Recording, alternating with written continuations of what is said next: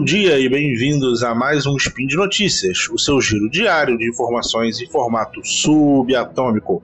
Meu nome é Matheus Berlandi e hoje é dia 25 Borean do calendário Decatrian e dia 23 de fevereiro do calendário Gregoriano.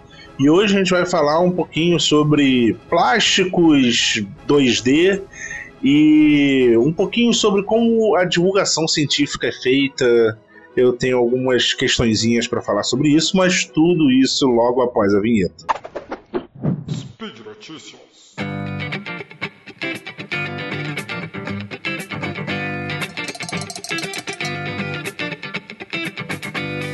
Estava esses dias olhando os sites de divulgação que eu sempre olho e me deparei com a notícia de cientistas descobrem plástico mais forte e mais leve do que o aço. E aquilo chama atenção, né? Você olha assim de cara e já, já pensa, pô, caramba, né? Avanço, avanço forte aí, vem, vem coisa boa aí.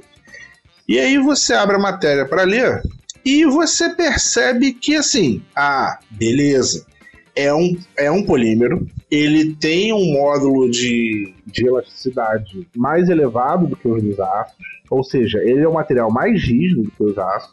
Então, assim, a notícia, o, o título da notícia, ele tá errado? Ele não tá errado. Mas daí a você você apresentar isso em público sem uma contextualização, sem um, um porquê que você está falando aquilo ali, fica solto, né? Porque parece que você descobriu o material que vai, vai possibilitar um elevador espacial, né? E não é isso, né? Não, não é esse o caso. Assim. Bom, o que, que o que, que aconteceu de verdade? É, polímeros, polímeros, materiais poliméricos são classicamente definidos como uma cadeia linear de moléculas é, que são a repetição né, de um mesmo grupo de moléculas, né? Então, é o, o mero, né?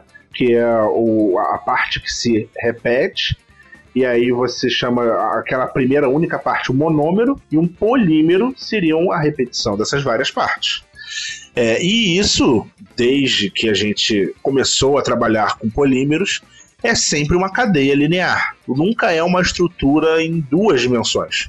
Porque, assim, se tinha até uma ideia de que fazer isso em duas dimensões seria até fisicamente impossível, porque você alinhar uma cadeia de moléculas dentro de um plano é muito difícil porque essas cadeias elas não ficam paradas, né? elas não são coisas estáticas, assim, é, moléculas não são coisas estáticas, átomos não são coisas estáticas.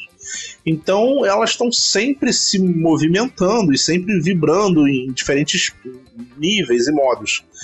Então bastava, se você quisesse planificar todo um, um grupo de cadeias, você teria que é, contar que nenhuma delas fosse em algum momento rodar dentro do, do, do, próprio eixo dela e começar a expandir em três dimensões e começar a ser um crescimento volumétrico e não bidimensional, né? Então, assim, isso até hoje foi um desafio e isso é o grande avanço dessa pesquisa. Eles desenvolveram uma técnica para produzir polímeros bidimensionais ao invés de lineares. E isso faz com que os polímeros o resultado desse polímero seja muito. É, seja um polímero muito rígido, porque você agora está contando não só com cadeias lineares, que tem uma flexibilidade muito alta, você travou ela numa estrutura bidimensional. Essa estrutura bidimensional, tal qual outros materiais bidimensionais, elas vão se juntar através é, de forças secundárias é, em camadas, então é como se fossem várias e várias folhas uma em cima da outra, formando a espessura desse material, né? É, e, e, realmente é um material assim com propriedades é, de rigidez muito altas, porque a maioria desses materiais é, que são bidimensionais, eles têm propriedades de rigidez muito altas, muito altas pela própria característica das ligações de rede que eles fazem entre eles são ligações fortes, polímeros são ligações covalentes fortes, então é, isso dá uma, uma, uma propriedade macroscópica alta. Mas qual é a grande sacada? Porque é, é, você trabalhar com esse tipo de material não, é, não quer dizer que daqui a pouco você vai ter uma barra desse material muito mais leve e muito mais rígido que aço. Então, assim, não é que você descobriu o material ultra revolucionário. Não, você modificou assim o paradigma da produção de polímeros. É, você quebrou uma coisa que algumas literaturas diziam até que era impossível de ser feita. Mas daí a você noticiar como se ah, descobriram um material mais leve, mais forte que o aço e não sei o que, isso vai ser a grande revolução. Calma lá, né? Porque assim, o método de produção que eles desenvolveram é, só forma filmes, só forma revestimento, não forma material volumétrico. Então, você não vai ter uma barra é, desse polímero ainda. Você não, não se descobriu ainda, não se tem é, método produtivo ainda para você conseguir fazer estruturas com esse material. O, o método que eles desenvolveram para fazer isso é um método barato, porque eles fizeram com é, spin coat. Eu, eu, não sei como é que isso é em português, mas é, é, é basicamente você conseguir depositar uma camada de filme é, uniforme numa superfície, girando essa superfície, contando que as forças. A, a, a, o movimento de rotação vai deixar uniforme o seu filme na superfície, né? É, e é um método barato, isso é com certeza um método barato. O polímero em si não é com matéria-prima cara, mas também não é, é, assim, do jeito que, que você. Se você procurar, eu vou deixar a notícia na, no link. Do jeito que, que eles noticiam e que eles dão a coisa, parece que daqui a pouco a gente está levantando um prédio com esse tipo de material, né? E, e assim, não é isso. Não, não é esse o propósito. Não é esse o propósito da pesquisa como um todo. É, então, eu acho que às vezes o, o trabalho que a gente faz aqui é importante para poder passar um pouco mais de, de uma visão menos emocionada das coisas também, né? Porque é sim uma, uma quebra de paradigma absurda. É uma quebra de paradigma.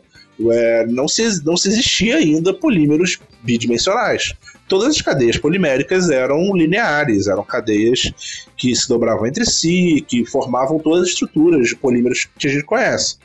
E então agora se abriu um novo ramo para se entender como é que polímeros bidimensionais vão se comportar, como é que vai ser a nova física disso, é, quais são as possíveis outras aplicações, tudo mais. Mas a, a, no momento é um revestimento, é um revestimento é, muito rígido, é um revestimento muito rígido. Mas pela própria natureza do, do polímero, ele, ele é rígido, mas ele também não é muito duro. Então ele não, não seria um, é, um revestimento com, alto, com alta resistência à abrasão, por exemplo. Né? É, ainda se tem que entender como se trabalhar com isso. Né? É uma coisa muito nova, uma coisa assim, muito interessante, eu achei fantástico o trabalho deles. Eu dei uma lida no, no paper original e é realmente um trabalho muito inovador, assim, é um trabalho que é, dentro da área de polímeros eu nunca tinha visto nada nesse nível, mas também eu vi várias e várias notícias de gente que se emocionou. Se emocionou, é, alguns lugares que deram uma notícia de uma forma mais enviesada, de uma forma é, menos pé no chão. Então eu acho que é, é importante aqui também trazer esse outro lado pra, da, da, divulgação, que nem tudo é festa, nem tudo é oba-oba. É, tem que, a ciência dá um passinho de formiga de cada vez. Quer dizer que a gente nunca vai chegar nesse ponto? Não, talvez, aí, mais aí para frente, é, isso seja uma realidade. Talvez daqui a pouco a gente vai estar tá levantando prédio com, com esse tipo de polímero. Não sei. É, tem outros problemas, né? Eu falo levantar prédio porque eu acho que é o exemplo mais simples de, de cidade, estruturas, né? Mas quando você pensa numa estrutura, você não pensa só na rigidez dela, tem N outros problemas, corrosão, agressão do meio, é, associação com matrizes e assim.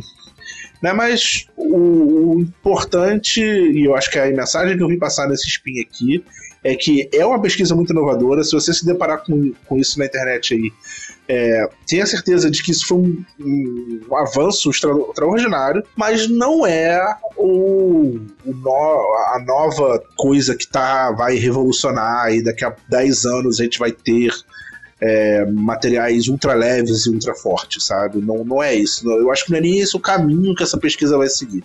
Mas bom, é, foi isso. Essa, eu acho que eu trouxe hoje um, um tom mais pessoal. Eu falei mais do que eu costumo falar aqui. Normalmente eu me atenho mais à notícia.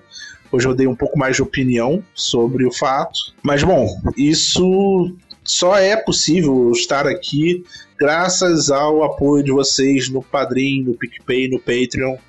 Esse apoio é fundamental para que a gente continue aqui ajudando e divulgando e falando com, com o máximo possível de pessoas, né? É... Então, deixa o seu recado aí. Se quiser conversar, a gente está sempre aberto.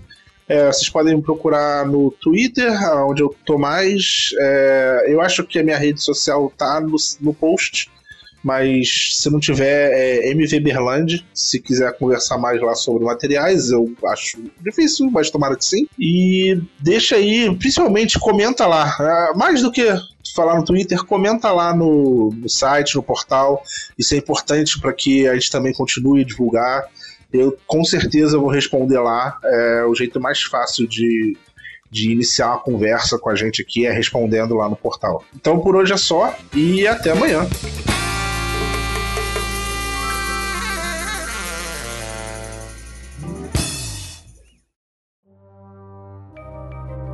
Este programa foi produzido por Mentes Deviantes. deviante.com.br.